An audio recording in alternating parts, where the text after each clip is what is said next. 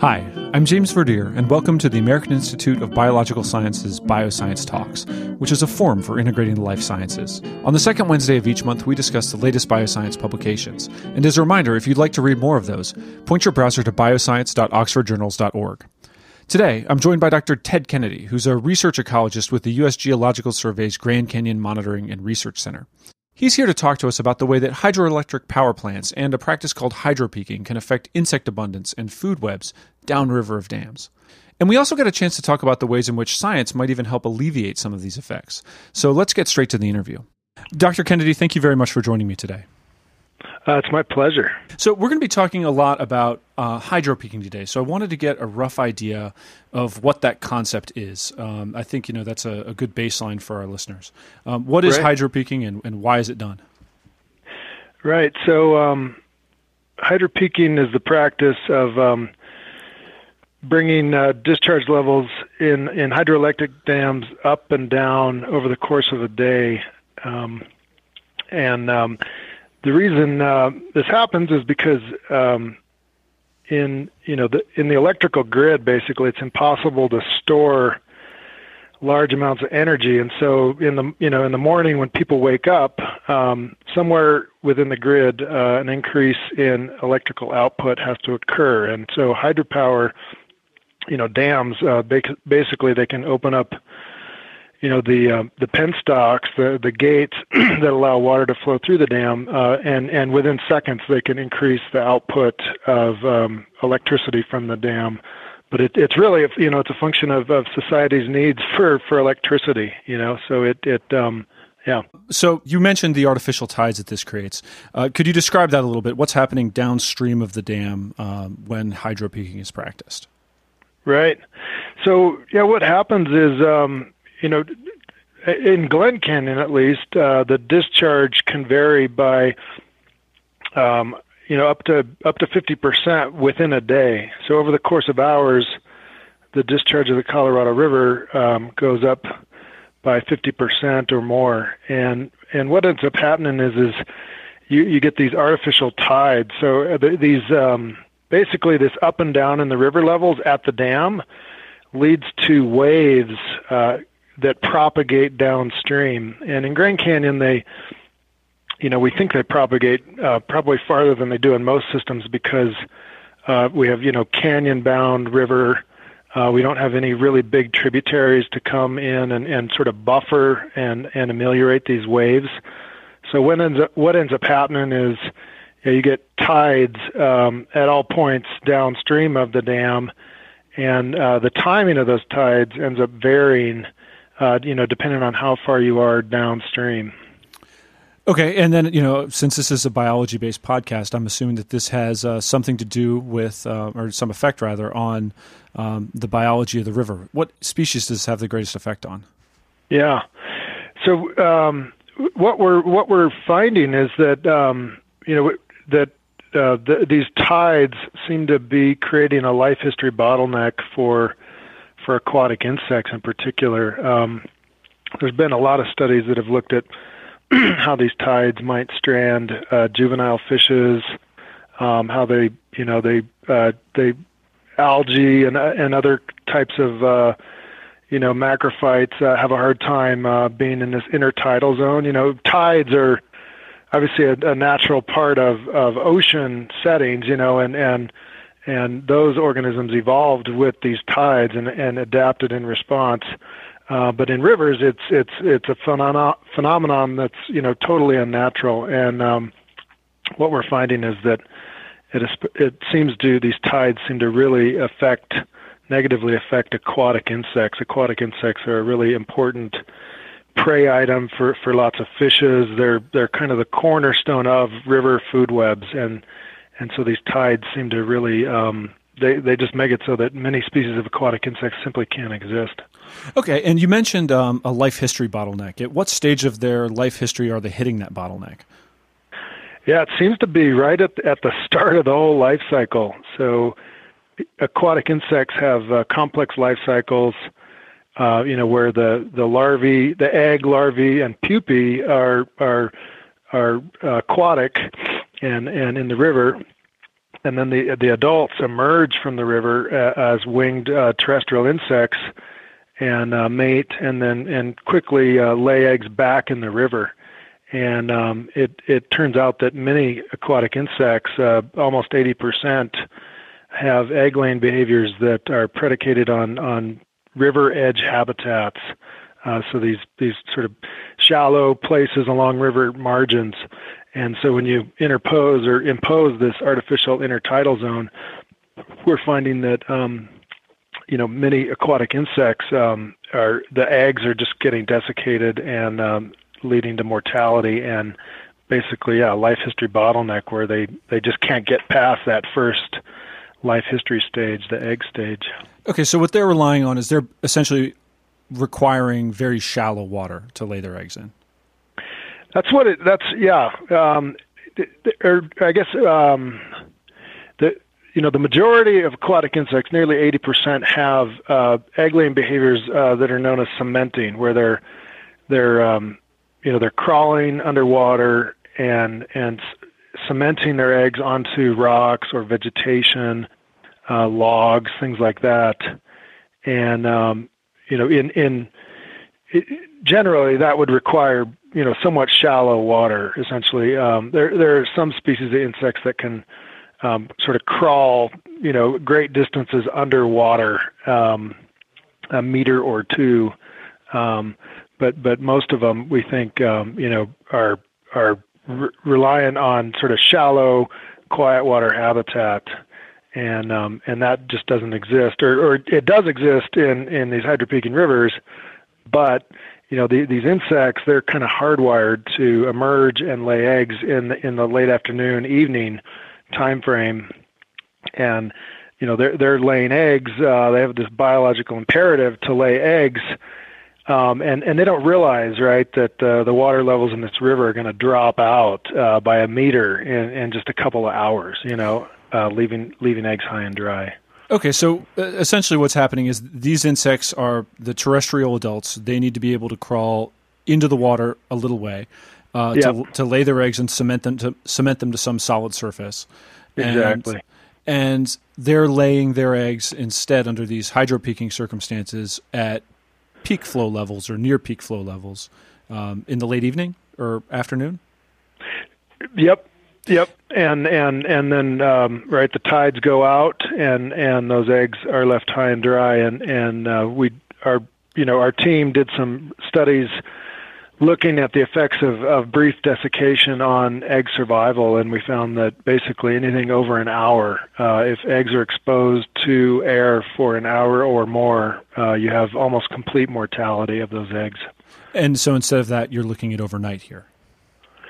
Yeah, yeah, uh, you know, 12 hours, and um, you know the, the the experiments that we did uh, looking at desiccation, uh, th- that was one that simulated one cycle.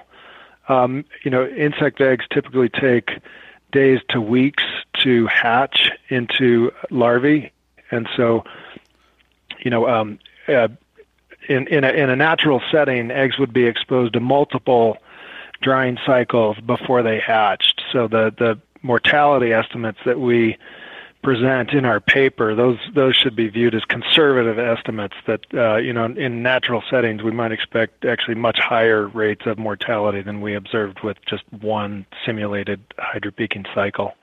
And what was that mortality rate like? Uh, basically 99%. The the the the values were indistinguishable from zero statistically. You couldn't tell them apart from zero. So basically, complete mortality. So you've got complete mortality, and that's the conservative estimate. Yeah, exactly. Yep. And then I guess the next logical question is uh, what effect do we see on the ecosystem from the loss of these insects? I'm assuming that this has a wider effect. Well, we've we've actually shown um, uh, so, some of the negative effects of of you know uh, low diversity invertebrate assemblages in, in Grand Canyon, and that's what really motivated our study. Um, so what you know, uh, aquatic insects tend to be really key prey items for fishes, for uh, birds and bats. Um, they they have this biological imperative to drift. Uh, drift is this term for you know when an insect enters the water column and is being transported downstream by the currents. Insects, um, you know, have this imperative to drift at at least a couple life stages after they hatch out of the egg stage. Um, they're dispersing away from sort of their their siblings, um, and and so that's one one point where they they intentionally drift, and then another stage where they have to drift is is often at the emergent stage. So, you know, a pupal insect uh, has transformed into a, an adult. Uh, that adult needs to uh, get out of the water column and uh, you know fly away essentially. And so, uh, you know, because of this imperative to drift at, at two different life stages, aquatic insects end up being uh, really key prey items for fish. When they're drifting, that makes them more vulnerable to fish predation. And so, in our Grand Canyon food web studies, we found that um, aquatic, you know, the, we, we only have two kinds of aquatic insects uh, that are really common in Grand Canyon, uh, midges and blackflies. Uh-huh. And it turned out that these uh, these two types of insects were really key prey items for native fishes throughout Grand Canyon. Um, so the the production of these insects was fairly low. The the amount of biomass being produced per year was fairly low, but the fishes, uh, things like endangered humpback chub and flannelmouth sucker, they were relying heavily on these two types of aquatic insects. And um, and and we actually found evidence that the the fish populations themselves are are limited by the availability of uh, aquatic insect uh, biomass, essentially. So uh, does that make sense? It does, yeah. So upstream, yeah. upstream, you're extirpating the insects with the uh, with the high flows and then subsequent r- river level drops, and downstream you don't have the insect biomass um, that the fish need to prosper. Yeah, pretty much. That um, yeah, basically the, the, the fishes are there. The, the amount of fish biomass seems to be constrained by the amount of insect biomass, and and you know the the bioscience paper demonstrates that both the um, you know the the abundance of of things like midges, which we have in Grand Canyon, that that is constrained by uh, these hydropeaking waves, and then also there's a whole host of species that are gone from Grand Canyon that don't exist there anymore. Uh, because they have egg laying strategies that are particularly sensitive to hydropeaking waves. So essentially, um, you know, getting back to your question, um, you know, what what effects might we expect in food webs? Uh, what we showed in Grand Canyon is that you know because hydropeaking is constraining, uh, it's creating this life history bottleneck for insects at the at this egg stage. That uh, you know the fishes themselves that are feeding on insects that they're they're limited by the amount of insect biomass. Okay, and before we move into, um, I want to talk a lot about the the citizen science element of this. Right. Um, but before we get into that, I was hoping just to give an idea of the scope of the study area. You know, we're not talking about um, these effects occurring just beneath the dam. This is something that right. propagates throughout a long distance. You know, how how many miles of river are we talking right. about? Um, yeah, we're talking about 270 miles. Uh, basically, we you see uh, hourly changes in the height of the Colorado River of uh, around three feet, all the way down to where the the river is entering the next reservoir, Lake Mead, which is formed by Hoover Dam. So huge, uh, 270 mile stretch of river. Uh, we see these hydropeaking waves, and we see evidence that those waves, those the, that artificial intertidal zone is constraining aquatic insects uh, throughout that entire reach. Okay, and I, I, was hoping to talk then again, as I mentioned, about the citizen science element of this. Um, right. What what made this area particularly useful or good candidate for being studied in that way?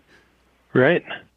Well, yeah. So we uh, it was it was really motivated by our earlier food web studies that I was talking about, where we have um, you know we have uh, some really um, you know precious uh, populations of, of, native fish in Grand Canyon.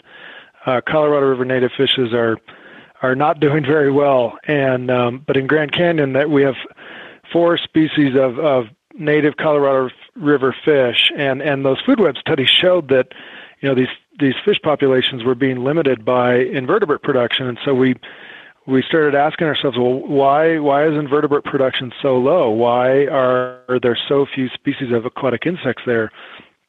And um, I realized, you know, to really get at that question, that we were going to need to start studying other life stages of aquatic insects. Uh, you know, the food web studies that we had done, and and really all the prior uh, aquatic ecology investigations in Grand Canyon had looked at the, the larval life stage of insects, so that that riverine life stage, and you know it it it hit me uh, when I'm when I'm asking myself why you know why why don't we have mayflies in Grand Canyon, that we really need to look at the entire life cycle of an insect in the context of this um, you know this this highly altered river to to potentially answer that question.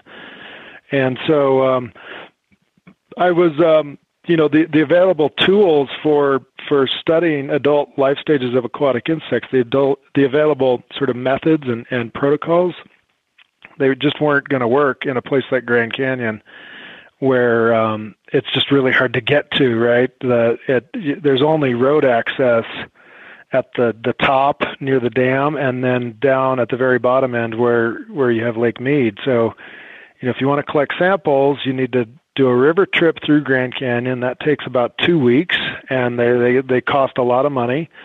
Or you can hike in at various places, and so you can see with those sort of constraints that you know the amount of data that you could get uh, using traditional methods for for sampling adult insects is going to be really limited. And basically, yeah, just in a I, I was out taking a hike trying to wrestle with this problem. How are we going to study adult insects? When we we we can't really get down there very often. And it hit me that you know there's a whole um there's there's lots of people that are down there all the time river guides private boaters. And if we could just come up with a a simple uh, repeatable sampling approach uh, we might be able to get a lot of data from this really remote ecosystem by collaborating with uh, these citizen scientists. So um, that's that's that's that was the sort of the, the thought process there.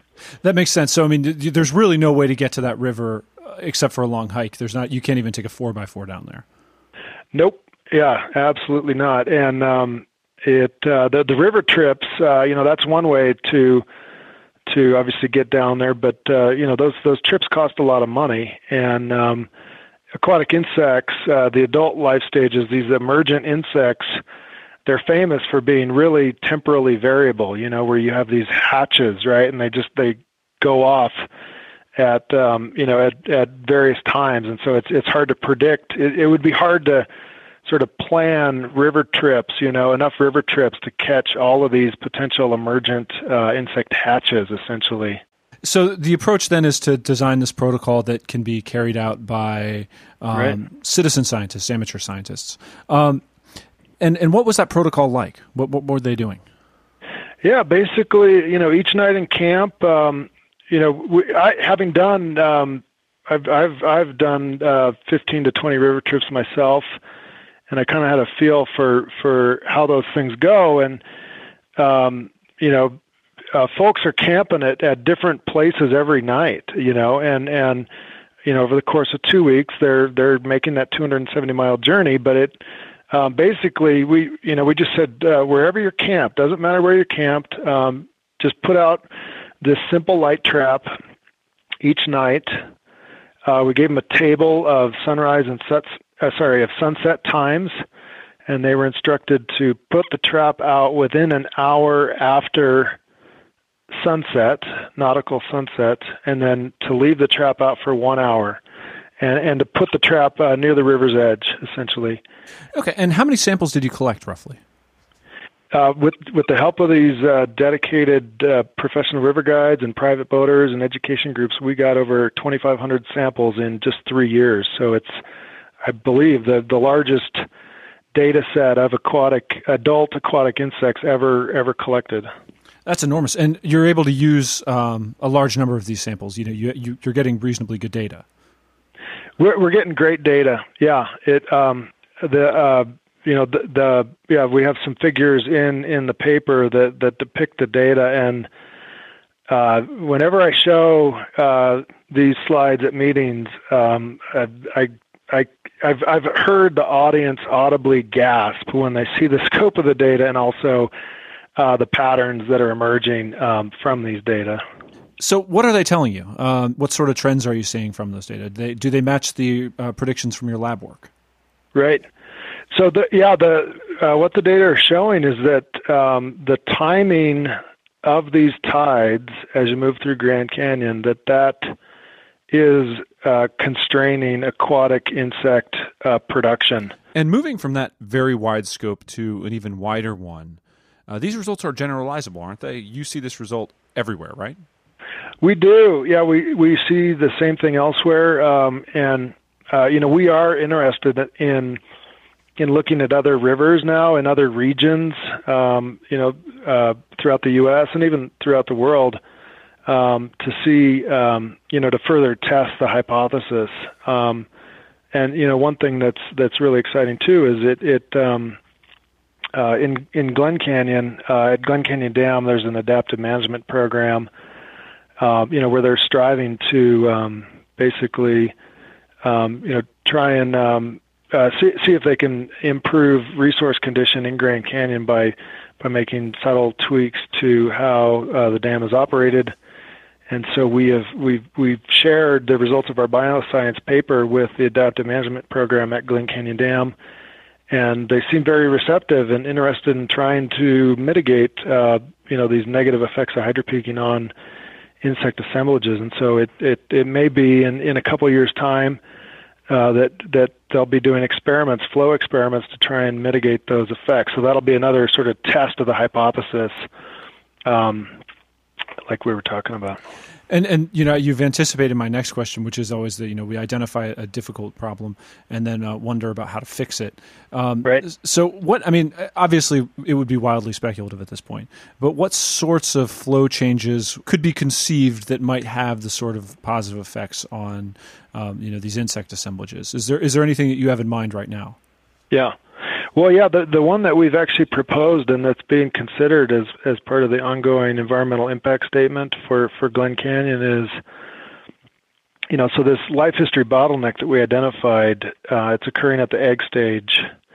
Aquatic insects can be really fecund uh, and really prolific, with an ind- individual female laying, you know, hundreds to thousands of eggs. So um, you know what what we think is going on now in Grand Canyon and other hydropeaking rivers is, you know, this hydropeaking occurs almost every day of the year, and so you have you know 99% mortality of insect eggs that are laid along river edges. Um, you don't to, to mitigate that. You don't actually need to create ideal egg laying conditions throughout the year. Uh, again, these these insects can be really prolific. Uh, it might be you just need to create ideal egg laying conditions uh, periodically throughout the the emergent adult insect season. And so what we proposed is essentially having stable and low flows uh, every weekend from May through August.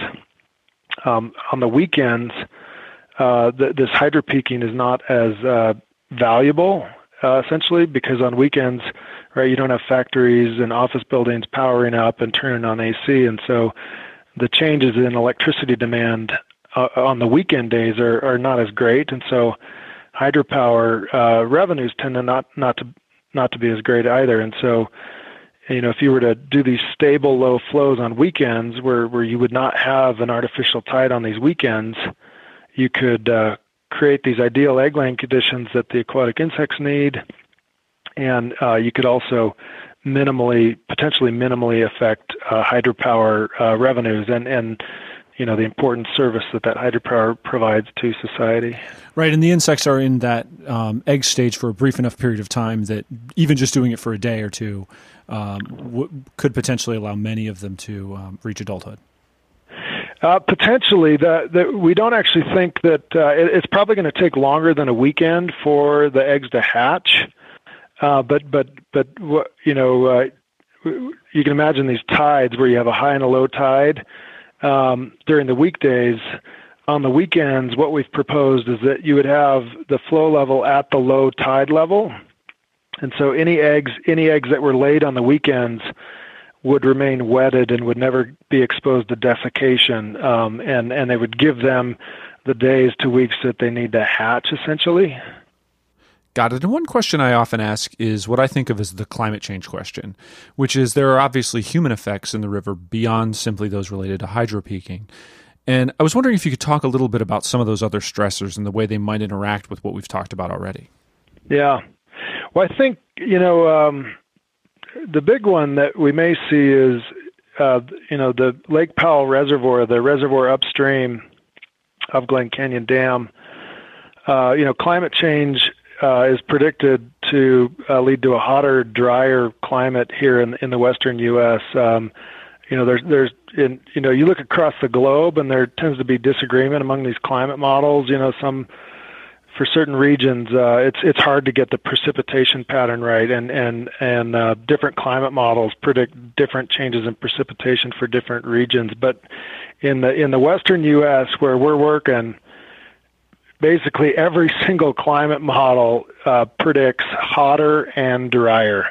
Got it. And yeah, and so what we, uh, you know, what what we're expecting to see is that over the coming decades that the the levels in Lake Powell Reservoir may get lower. Uh, we've you know there's been a lot of uh, newspaper articles about how low uh, water levels are in Lake Mead and Lake Powell, and we think that's probably the new normal. Uh, and so, you know, what that's going to do to Grand Canyon is, um, you know, where the dam withdraws water from the reservoir, it's deep within the reservoir, Yeah. and so the water tends to be uh, cold uh, throughout the year. And what we've seen in recent years, as as Lake Powell Reservoir gets lower, is that the water temperatures have actually warmed a bit, and um, and so the, the you know the main climate change effect that we we may see in Grand Canyon is is essentially um, thermal regimes, temperature regimes that that um, start getting warmer, um, and and actually more similar to the the undammed river. Uh, the the thing is though the the the the reason why I think it's important to try and um, get healthier insect assemblages in Grand Canyon is that that temperature change, even though it's uh, you know it's going to be maybe more more like natural conditions, that's going to be a, a big change, a big environmental change, right? Yeah. When you know, right in, in the in the first three or four decades of of uh, Glen Canyon Dam's existence, uh, the water temperatures coming out of the dam have been pretty steady uh, at eight to eleven centigrade, and and so in the last decade we've actually seen temperatures, release temperatures of, of 16 degrees centigrade. That's a that's a pretty big change in river temperatures, and so that stressor of of all of new novel temperatures, um, you know, uh, c- could really affect food webs. And I think you know it's important to have resilient food webs, food webs that are are stable, and and so if, you know if we can work on sort of restoring invertebrate assemblages and and getting a healthier river, it might mean that you know in the face of climate change uh, that that we have a more resilient ecosystem essentially. Okay, and my last question is always the same one, which is: Are there any things that you thought we talk about today that we haven't? Uh, what have we missed? Um, I guess one thing I haven't uh, sort of t- t- talked about is is how important you know that aquatic insects um, that they're they're important uh, for for river food webs like we've been talking about. You know they support fish populations, but then when they emerge as winged adults, they're also um, they're they're key predators for things like birds, bats, and spiders. And so if we can get you know healthier, more diverse uh, insect assemblages in the Colorado River, uh, you know we, we, we expect to see uh, larger, healthier fish populations, but we might also expect to see healthier riparian food webs where we have more uh, species and more uh, numbers of birds and bats and, and, and you know other sort of terrestrial wildlife that, that are reliant on on these aquatic insects during the adult life stages. So, you know, we if if we can if we can uh, yeah improve the health of these insect assemblages, it could have really far-reaching effects. You know, beyond the river uh, into the terrestrial environment. And that seems like a great note to leave it on. Dr. Kennedy, thank you very much for joining me today. Hey, it's been a pleasure. Thank you for the opportunity. And that concludes this episode of Bioscience Talks. Just a reminder the journal Bioscience is published by Oxford University Press on behalf of the American Institute of Biological Sciences and is made possible by the support of our members and donors. Thank you, and talk to you next time.